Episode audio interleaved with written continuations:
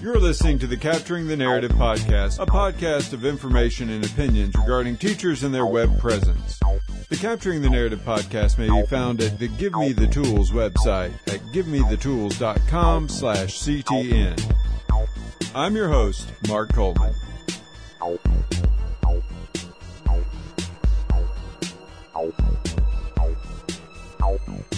Welcome back to another episode of Capturing the Narrative. This week I'm going to talk a little bit about ISTE 2013 San Antonio. That begins this weekend. Saturday and Sunday is initial registration. But beforehand, I want to talk about some news items that are relevant to what I was talking about last time with the teachers capturing, taking hold of the narrative about what it means to be on the net. Uh, one article I, I found this week that I thought was interesting is from the Arab News. It warned about teachers posting online, but specifically about teachers making fun of students' mistakes online. Now, I've seen it and you've seen it, and I've mentioned things to colleague. That answer that's not just wrong, but silly. So wrong that you have to smirk. Now, granted, you can't post anything with identifying characteristics online that violates FERPA, but the article from the Arab News talked about posting just funny test answers and stupid test answers and how it can get back to the students. It's really not professional to call students out online. I hate that I have to say that, but it isn't. If you're a teacher and, well, the example they have posted here is uh, a question was, how do you change centimeters to meters? And the answer was take out centi. Okay, that's funny the kid probably intended it on being funny. The kid probably thought, I don't know what he said, what, what the answer is. This will be funny. But what if a kid answers sincerely and then it gets back to them that you tweeted or posted on Facebook their answer and held it up for mockery? How do you reach that kid again? I had a student once that we were bringing up Anne Frank and he said, I've heard of Anne Frank I said, really? What do you know? Well, she kept a diary. Okay, that was sort of funny. But it was in the middle of class. I'm not going to hold him up and we're not going to laugh at him for that. I'm not going to mock the kid to his face. Why would I mock him behind his back online? Why am I going to mock a student in a place where it can be infinitely copied?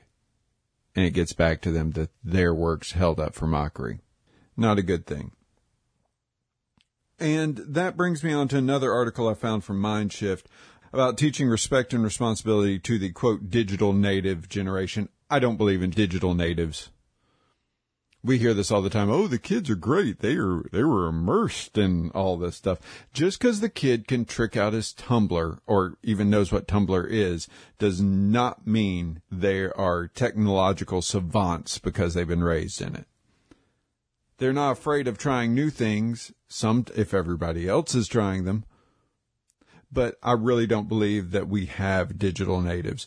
And part of the way we teach digital respect and responsibility to the students is set a good example. So as we're maintaining our online presence, we don't post inappropriate things. We don't and I was about to say post inappropriate things where they can get back to students. If you post it online, it can get to anybody. You should know that by now. The students should be learning it by now. The best way to demonstrate this is to be respectful and courteous. And I'm not saying agree with everybody because I've gotten in some ugly disagreements online, but have a modicum of control. Don't act like you're making fun of people. Have disagreements, carry them out without backbiting and name calling Attack ideas, not people. Model digital citizenship to your students. The last article I want to talk about today is about um, North Hills, Pennsylvania math teacher Rick Roth. Now he won an award, and uh, it's a good award. It's a, back, a Blackboard Catalyst Course Design Award, which means he has designed a just math class for online e-learning that is great, and he ends up in a Pennsylvania paper on their website talking about the award and what he's doing with his class. This is an example of capturing the narrative. This isn't about how teachers aren't living up to our expectations, how schools are failing our students. It's about a teacher who has gotten out there. Now, it's the newspaper. I'm jaded. I think they're dead. But here it is. There's a whole group of people that aren't online denizens that see this teacher doing innovative things in his classroom online. He has grabbed hold of the narrative, and that's what we have to do going online. Now, granted, going online didn't capture the narrative about this point, but it's all part of the same narrative. Go online, get out there, and show what amazing things are going on. Now I'm recording this on Friday, the 21st of June. Tomorrow I get on a plane for San Antonio. I'm going to try and catch some of the unconference before ISTE tomorrow afternoon. And Sunday begins ISTE. International Society for Technology and Education Conference 2013 in San Antonio. If you get this and hear it, I'll be there. I'm going to be the guy with the GoPro camera attached to his backpack strap. So look for me. What am I looking forward to seeing at ISTE this year? Um, I'm going to check out all the e-learning alternatives on the floor. Uh, Schoology, I know will be there. I saw them last week at the Alabama Ed Tech conference. I'm sure Blackboard will be there. I'm sure there's going to be tons of systems I've never heard of there. E-learning tools, Web 2.0 tools. Here's a problem I have with these show floors at these conventions. First, I believe they portray schools and technology in schools poorly to the general public. It makes it seem like we're swimming in money.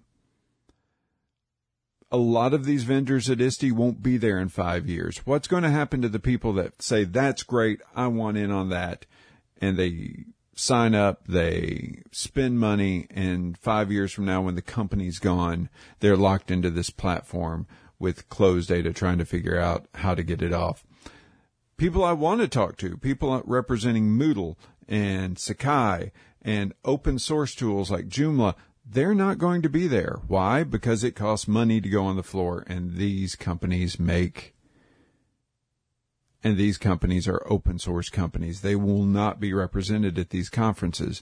And so everything there is a paid solution or a preview, free view solution.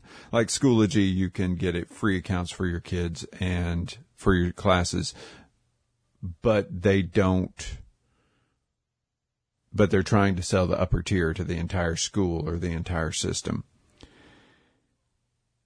That's a big problem I have with these. They sort of change the narrative of schools dumping money into technology that some of which will not be around even the stuff that will be around in some ways won't be around. Hey, let's buy brand new iPads for my entire school system right now. How many of those are running and working in three years? How many of those can run whatever the latest and greatest operating system and apps will be in three years? Oh, we got to do it again. It's a money pit. We need commodity price devices. We need $50 a piece machines before this happens everywhere, before our digital divide pro- problem is really locked down. When I get back from ISTE, plan on a ISTE update, tell what I saw, who I ran into, things like that. I spoke at the Alabama Ed Tech Conference last week on going rogue, I called it, going, doing e-learning on your own time. Many of you who've already been online and dealing with online education, this will all be new stuff for you. But if you're just taking your first steps, I will link the YouTube video in the show notes for this podcast.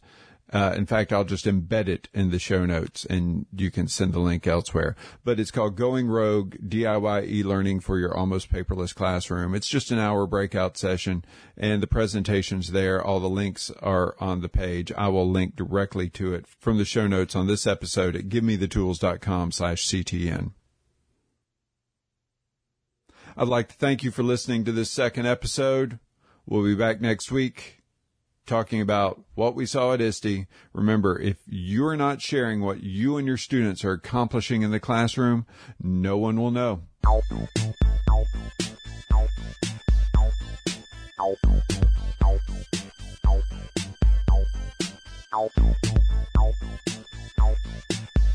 You have been listening to the Capturing the Narrative podcast with your host, Mark Coleman. Capturing the Narrative may be found at givemethetools.com slash CTN. Questions or comments may be sent to jmarkcoleman at gmail.com.